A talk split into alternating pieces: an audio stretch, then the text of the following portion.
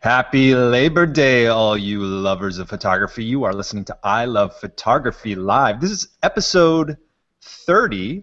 Maybe you're watching us on YouTube at youtube.com slash photoshelter, or maybe you're listening to the podcast from iTunes by searching for I Love Photography. Whatever the case is, you can find all the links we're talking about today on our blog at blog.photoshelter.com.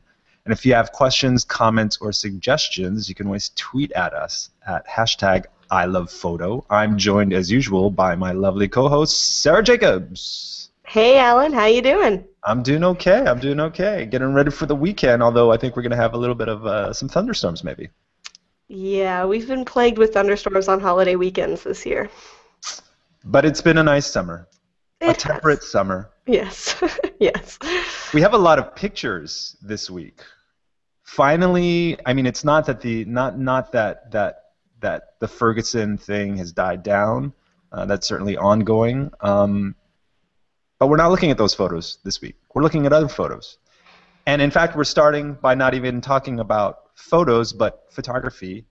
And that's with an interview that our buddy James Estrin over at the New York Times did with the Getty CEO and founder Jonathan Klein over on the Lens blog.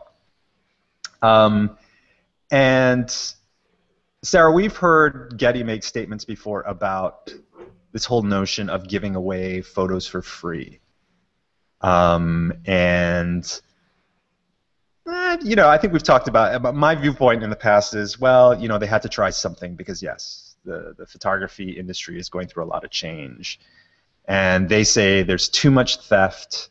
Uh, we can't catch all of these infractions, and a lot of them are just like not that big a deal. So why don't we give away? I don't know how many millions of ph- photos are available for editorial use, non-commercial use. You can embed them.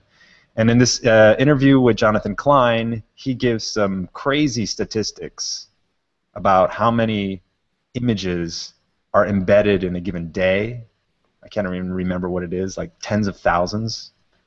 Um, and so I was reading the reaction of photographers uh, on Facebook when this came out because Jim posted on his Facebook feed, and, and a lot of people follow Jim. And then people would, would share it, and then they would uh, uh, kind of comment on it. And my takeaway is this I think that Jonathan Klein, as the CEO, has valid points about the, the amount of content that's created and the price deflation that it creates. So I think that, that that's fair game. And, I- and I, I wouldn't begrudge any CEO out there who wants to try different things to move the direction that the business is going in. My biggest problem is actually what I perceive to be disingenuity about their statements. And where have you been seeing that? Well, I just feel like it's always like, oh, we really love photographers. We're behind the photographers. Uh, we write royalty checks for people, and now even doctors and dentists can make money and all this kind of stuff. And more people are making money through photography now than ever before. Um, and yet, when you talk to professional photographers who have been with Getty for, you know, 10, 15, 20 years, however long they've been around, they say, well, now, you know, I used to get checks for $2,000 a month, and now I get checks for $10 a month. And I see, like, my image was used on a magazine cover, and I got 20 cents for it. And Getty always, I feel like they always try to explain that away somehow. And I, I just feel like if they were sort of honest with their audience, maybe they'd lose some of their contributors, but at least people wouldn't be like, those guys are lying sacks of, eh, you know, blah, blah, blah. And they'd still be making money even if they did lose some of their contributors because they have so many at this point.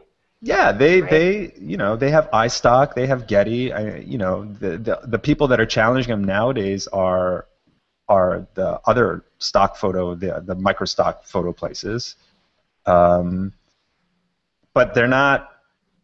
It's not like they're going to disappear overnight. And, and in the meantime, I, I think they really have a lot of ill will towards them which is only exacerbated by the fact that every time somebody publicly from Getty gets up to speak, nobody bel believes what they're saying. Right. Well, I, I, I do like when Klein kind of talks about, you know, we care so much about the quality of what we're putting out, and yet the entire discussion revolves around the qu- the quantity. And Yeah. Estrin kind of throws it back in his face, and he's like, "But much of our discussion has been about the quantity of Yeah. of the needs, you know, and of the amount you're putting out." So. that that's all I want to say. You know, I, I think there's a lot of nuance. I think as an individual photographer, you know, you, you can't if you made two thousand dollars a month or five thousand dollars a month 15 years ago, you can't expect that to be true today because of digital and because of the internet and marketplaces that exist and have popped up and, and all these different competitors. But I don't think I don't think it's a problem to say, hey guys, you guys just have to be a little bit more honest about the way that you treat photographers and just call a spade a spade. That's all I'm saying. Yeah. Klein also Klein noted that animalnewyork.com has been using a lot of their embeddable images. He says, you know, a lot of sites are using the embeddable images that I'd never even heard of, like animalnewyork.com. I have to say, Animal of New York has stolen one of my personal images. so there you go. They didn't pay for my images anyway. Now All they get them for free off Vet Getty. So whatever. There you go. Maybe you should list your stuff at Getty so at least you know where they're going or something. right. Exactly. Exactly. Uh, you don't typically think of Al Jazeera as being a location of great photojournalism. And yet, they are. Here's a piece. Uh, it's a it's a long form piece, as we, we like to call these things nowadays. The photographer is Ayman Oghanna for Al Jazeera America, and the article is just talking about how Iraqi life has changed with uh, you know, the getting rid of Saddam and all the, the fractious fighting that's going on, and then the rise of ISIS, the Islamic State. Um, but more to the point about photography, really nice photography. Yeah, gorgeous photography. Although the gallery slideshow was continuously not working for me, which was frustrating. Mhm. But but you are even within this layout. It's great. You're you're able to click these images that are smaller and have them pop up. and Yeah. pop up over in a larger view. It's great. Th- Reminds me of some photo shelter themes. yes, such as Sonnet. so, yeah. yes. Um, you know these and these are great photos on their own, but you, you know when when great photos are in great design, it just looks that much better. Yeah. That's just a fact. You know, it's sad when you come across, you know, some of these news like regional newspaper sites or small newspaper sites where the images are literally like 400 pixels, um, and they just don't have design budgets because they're using some off-the-shelf software to to run their their websites. Just makes me sad, and this makes me happy to see all this great photography. Um, so we have the Iraqi tragedy, and then of course we have the Ebola tragedy, which is still going on. And I just read an article yesterday that said they think uh, it could spread to another 20,000 more people. And remember, this is the disease that can have uh, mortality rates up to 90%. So, you know, if 20,000 people get it and 90% die, we're talking about a lot of 18,000 people are going to die from this thing. Um, the Washington Post, MaryAnne Golon, who's the uh, photo director over there, sent uh, staffer Pete Muller uh, to Sierra Leone to kind of photograph the birthplace of this outbreak. And again, like beautiful design with great photography, talking about a very serious topic, and hopefully, photography helps attract people to the article and helps shed some light on it. Um, and just really fantastic photography. Love this stuff. Washington Post, you know, I got to meet MaryAnne Golon, um, who was formerly at Time. She's been everywhere. I got to meet her last year at uh, the Rich Clarkson Photography at the Summit. She's a cool, cool chick, man. And I love the stuff that they're doing. Um, just love the stuff that they're doing over there. They, they, they, like the New York Times, have invested a lot in uh, these modern designs, responsive designs that will show up on tablets, et cetera, and really working um, the print side and the online side uh, in conjunction. Um, but you know, everything in this package is coming together. Speaking of long form and redesigns, the the most famous boxing photographer and one of the greatest uh, sports photographers ever, Neil Leifer. Over on Sports Illustrated, he shot for Sports Illustrated for many, many years, and they did, uh, as part of their long form series, uh, a whole piece on his boxing photos. Um, so you get to see this lovely layout here that we're looking at, and then the whole, you know, parallax design, uh, large type, and they have not only photos but little interview segments about these particular matches. And the interesting thing to me about this is there's a very famous Ali photo with Liston, him kind of cowering over Liston. And let me see if I can find it here.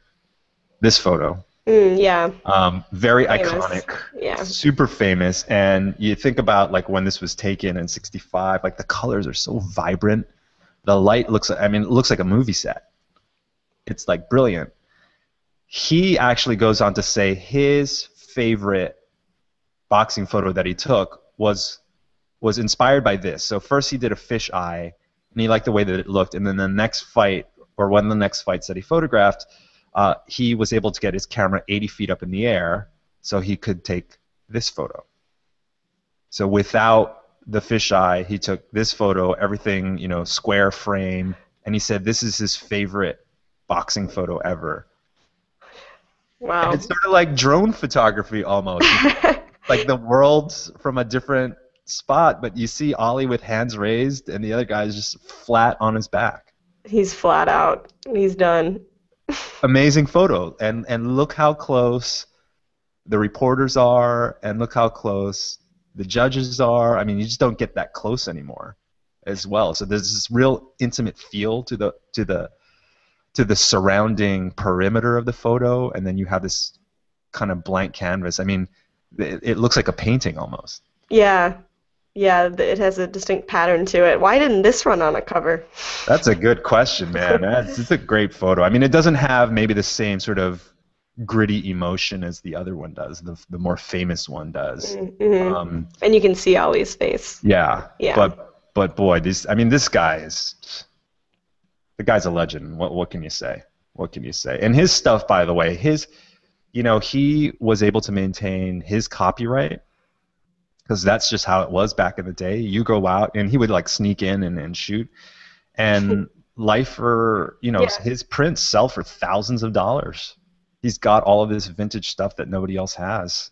Wow. So kind of kind of end of an era in some ways because that that that type of opportunity for to- photographers doesn't exist anymore. Speaking of sports, I just like this. You know, we know Benjamin Lowy. Yeah, he's spoken at some of our luminance panels at Photoville. We know him as like this hardcore photojournalist, does a lot of conflict photography or, or has done in the past. The New York Right. Times Magazine hired him to photograph uh, Eugenie Bouchard, who's an up and coming uh, tennis phenom. And I just like this particular photo. Uh, there's something about you know the low angle, like on the court low angle. You couldn't take this photo at a game because you'd be in the way of the, the player, obviously. But she's totally sprawled out in the air. I love jumping pictures. you know, he's toned the sky really nicely. It's just a great photo. Yeah, I, I'm used to seeing Ben's work, you know, on Instagram because he's famous for his, his Instagram account. Yeah. But you know, if the guy can make a couple days of tennis practice look awesome, he's a great photographer. Yeah. yeah. And then he does this other sort of reportage style stuff. So it's not like sports action completely. He, he followed the family around here, and so you can see some of the, the photos that he took. Um, and this Yeah, is a lovely photo too, you know. Yeah, yeah. This this whole little gallery is just such an intimate look at her, you know, at her days practicing, what that must be like leading up to games, and kind of the tension between her and that's like her coach or her mom, yeah, her mom. Yeah. Yeah. Great stuff. And the black and white totally worked for me. I mean, you know, she's down, and I assume she's down in Florida at one of these tennis training camps, and, and the color would have been very vibrant. I mean, we look at like Chip Lither, Litherland's work for Miami. He, he loves the saturation of the colors down there. But Mhm. Ben chose black and white, and it totally works for me. Good stuff. Um, there was a photo, I think it was two years ago, going around, and it was probably like on BuzzFeed or Huffington Post or one of these sites that always has funny photo features, and it was a woman wearing like a mask at the beach, and it just looked ridiculous. Well, here's a photographer, uh, Kevin Frayer, uh, working for Getty, who went back to the beach, and apparently this thing has caught on with Chinese women. Um, and yeah, the woman who made it was has been surprised by the success of this thing. but Kevin went down there and shot portraits and and more photojournalistic style stuff uh, of these women covered up, and they say that you know the reason why they do that is because fair skin is very prized in China. And if you look kind of historically at a lot of these places, you know, it was the laborers who had the tan skin, so that was sort of frowned upon as sort of a, a cultural indicator that you were not high class. Um, of course, now we know, Sarah, that sun is bad for you. The sun is bad, yes. Makes you a photo age. You don't want to look older than you are. Exactly. So I see this stuff and it looks ridiculous, but in the back of my head, I'm also like, where can I get one of those? oh, just stick to your sunscreen routine. Is that, is that what it is? Okay. Yeah, or just maybe, stick to that. And now here's like a, a kid in a full wetsuit with a face mask. It's it's a little ridiculous. It it looks. This is the future. This is the this is just the future right here. I, I just kind of feel like if you're gonna go to the beach, I mean, just go to like an indoor pool. Maybe that's not an option. I don't know. Oh yeah, true. But great to see, uh, you know, photography capturing this cultural phenomenon that's happening uh, on the other side of the world, and just you know this is going to catch on at some point. I'm not sure about that. Okay, maybe not. maybe not. Instagram released a new app this week called Hyperlapse, and you, uh, as I, have probably seen a lot of Hyperlapse videos appearing in people's Facebook feeds. Mm-hmm. A lot of bad ones. Yep. A lot of horrible ones. It's a cool little app, so I experimented with it a uh. bunch. And the thing that I don't think people are getting is that hyperlapse is a subset of time lapse. Not to get all super semantic on people, but in the same way that to me, selfie means you're physically holding the camera. Right. And therefore, it's not, it's a subset of self portrait where it could be on a tripod, et cetera, et cetera. Hyperlapse refers to time lapse where the camera is moving as the photo is taken. And so you see in their examples, let's see if this video will play, of you know guys on a boat, guys in a plane, mm-hmm. people walking around a city, and the and the photos and the, the, the videos that I've been seeing on Facebook are like I'm eating my breakfast, and here's a time lapse of the food disappearing, and I gotta say it's really not interesting. No, Mm-mm. you gotta be going somewhere. Gotta go somewhere. You gotta go somewhere. Come on, guys. So I I had a meeting in Midtown, Sarah, and I and I put the phone in my pocket, and I put a clip on it. Did you see the movie Her? I have not seen that. Okay, so in that movie, the guy Joaquin Phoenix falls in love with a computer, and the computer, with the voice of Scarlett Johansson, says, uh, you know, use your camera so I can see what you're seeing. So he puts a big safety pin at the bottom of his shirt pocket so that the phone can prop out of the top of his pocket the phone mm-hmm. camera. Mm-hmm. So I, I did that. I felt like I was in her. clip at the bottom. I had half an inch of the, the top of the phone sticking out, and then I would ride my bike around and I, you know, try it out. It's hard to come up with a good one. Okay, so you weren't too happy with the results. Yeah, I was gonna I was gonna do a whole post on this thing, and then I saw the results of my video, and I was like, nah, forget it. it didn't pass. I know it'll be interesting. I still am yet to see photographers use Instagram video in an interesting way. Yes. Which I'm kind of bummed about. I, I've only seen a few, but I, I'm. It's. It'll be interesting to see how they use hyperlapse and if they do at all. If it catches on with photographers, it might not. You know, might. Let's just leave it to the cinematographers, maybe.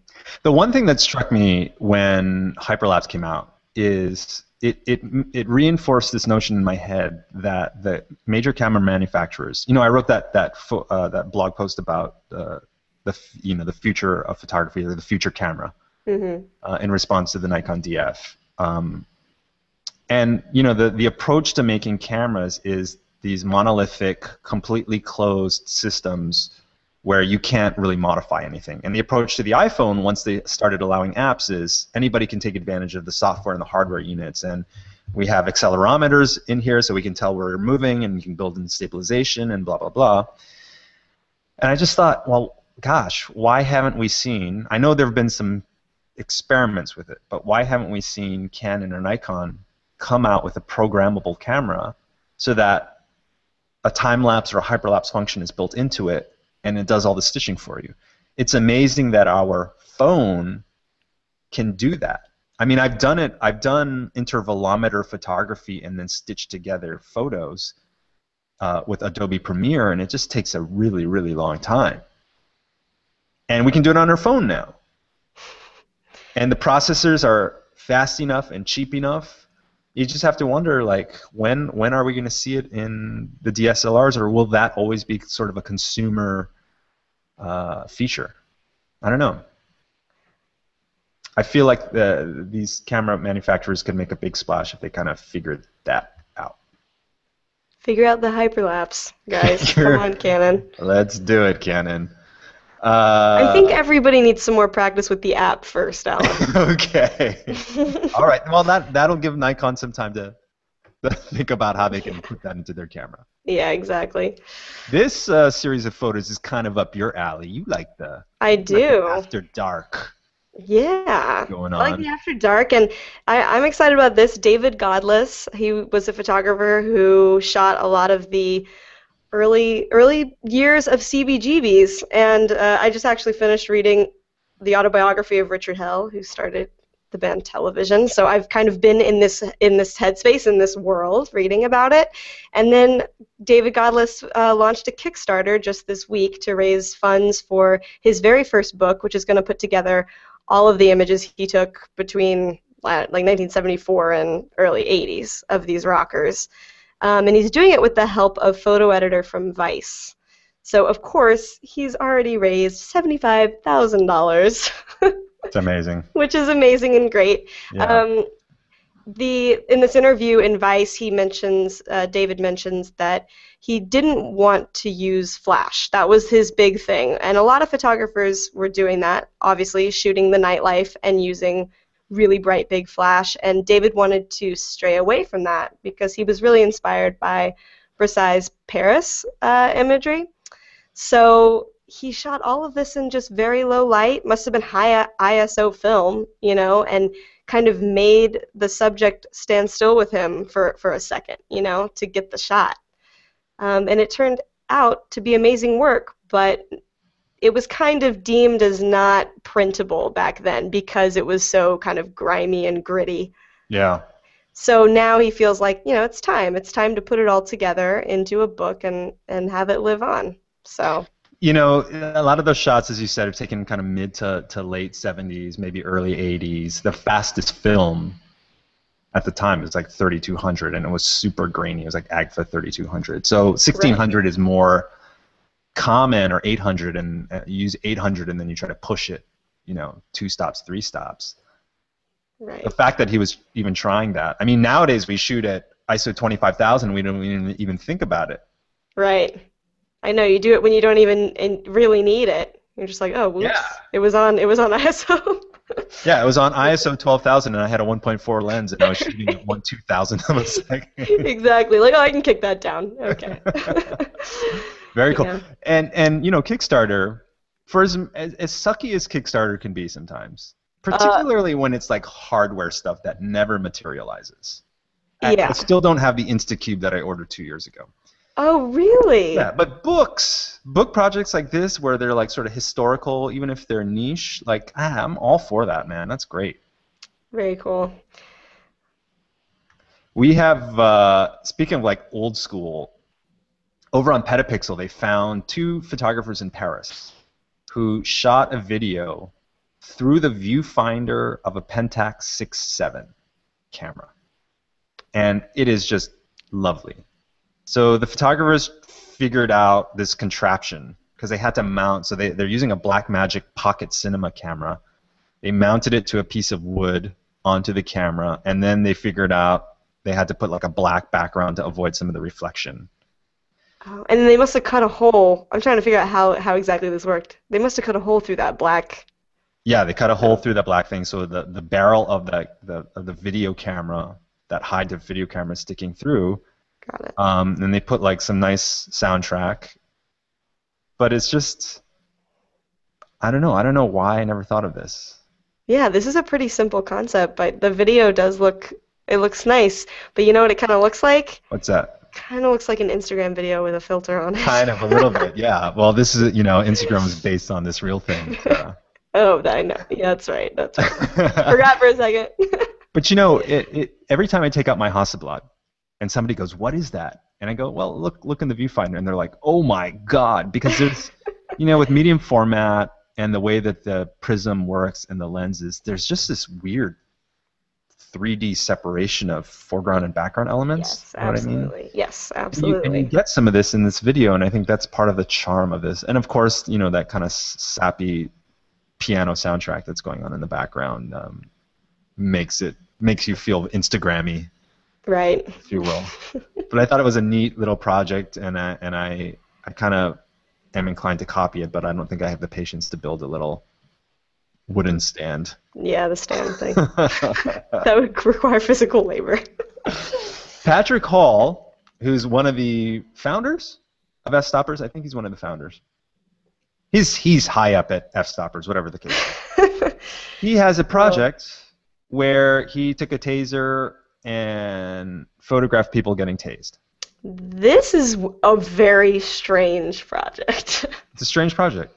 They're interesting photos. So the people, for whatever reason, he said, I'm going to get people without their shirts on. And the women are wearing like bandeaus, but you can't see that. He shot it kind of loose so that he could crop in. He was using a Nikon D800 or 810, 36 megapixel, tons of space to do that.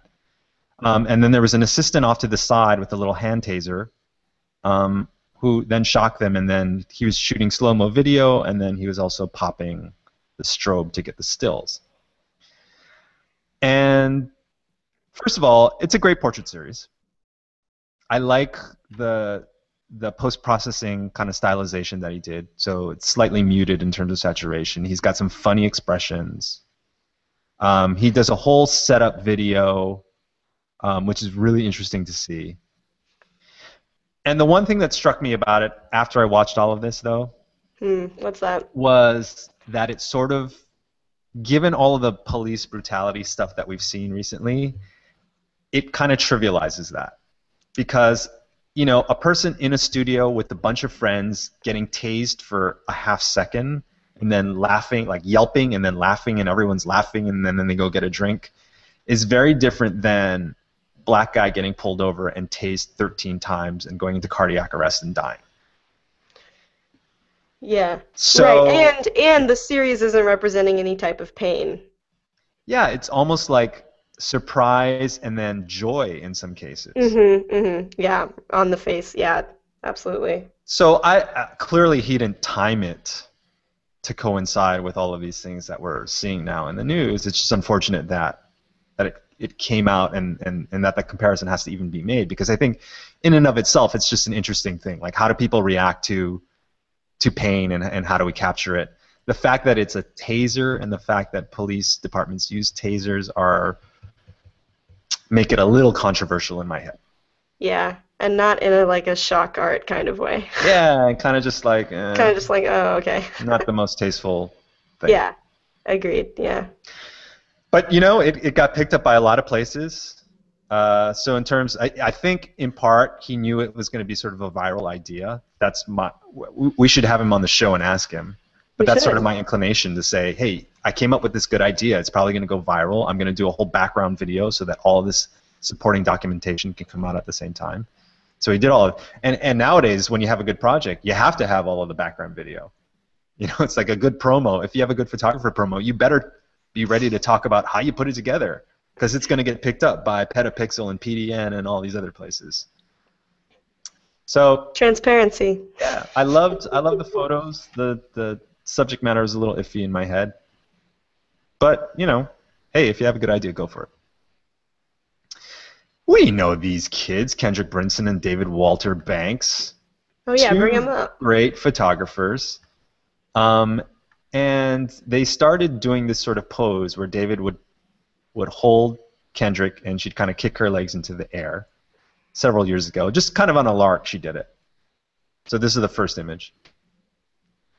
And then,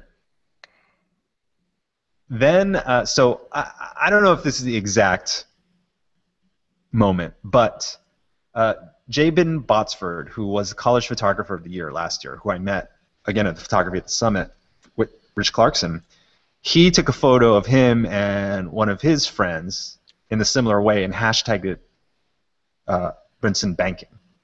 and then I guess it sort of caught on a little bit.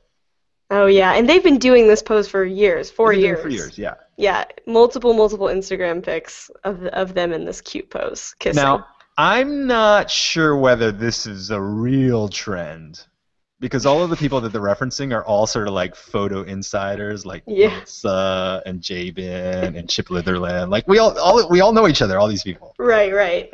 But you know what? If it does catch on, I'm so happy for them.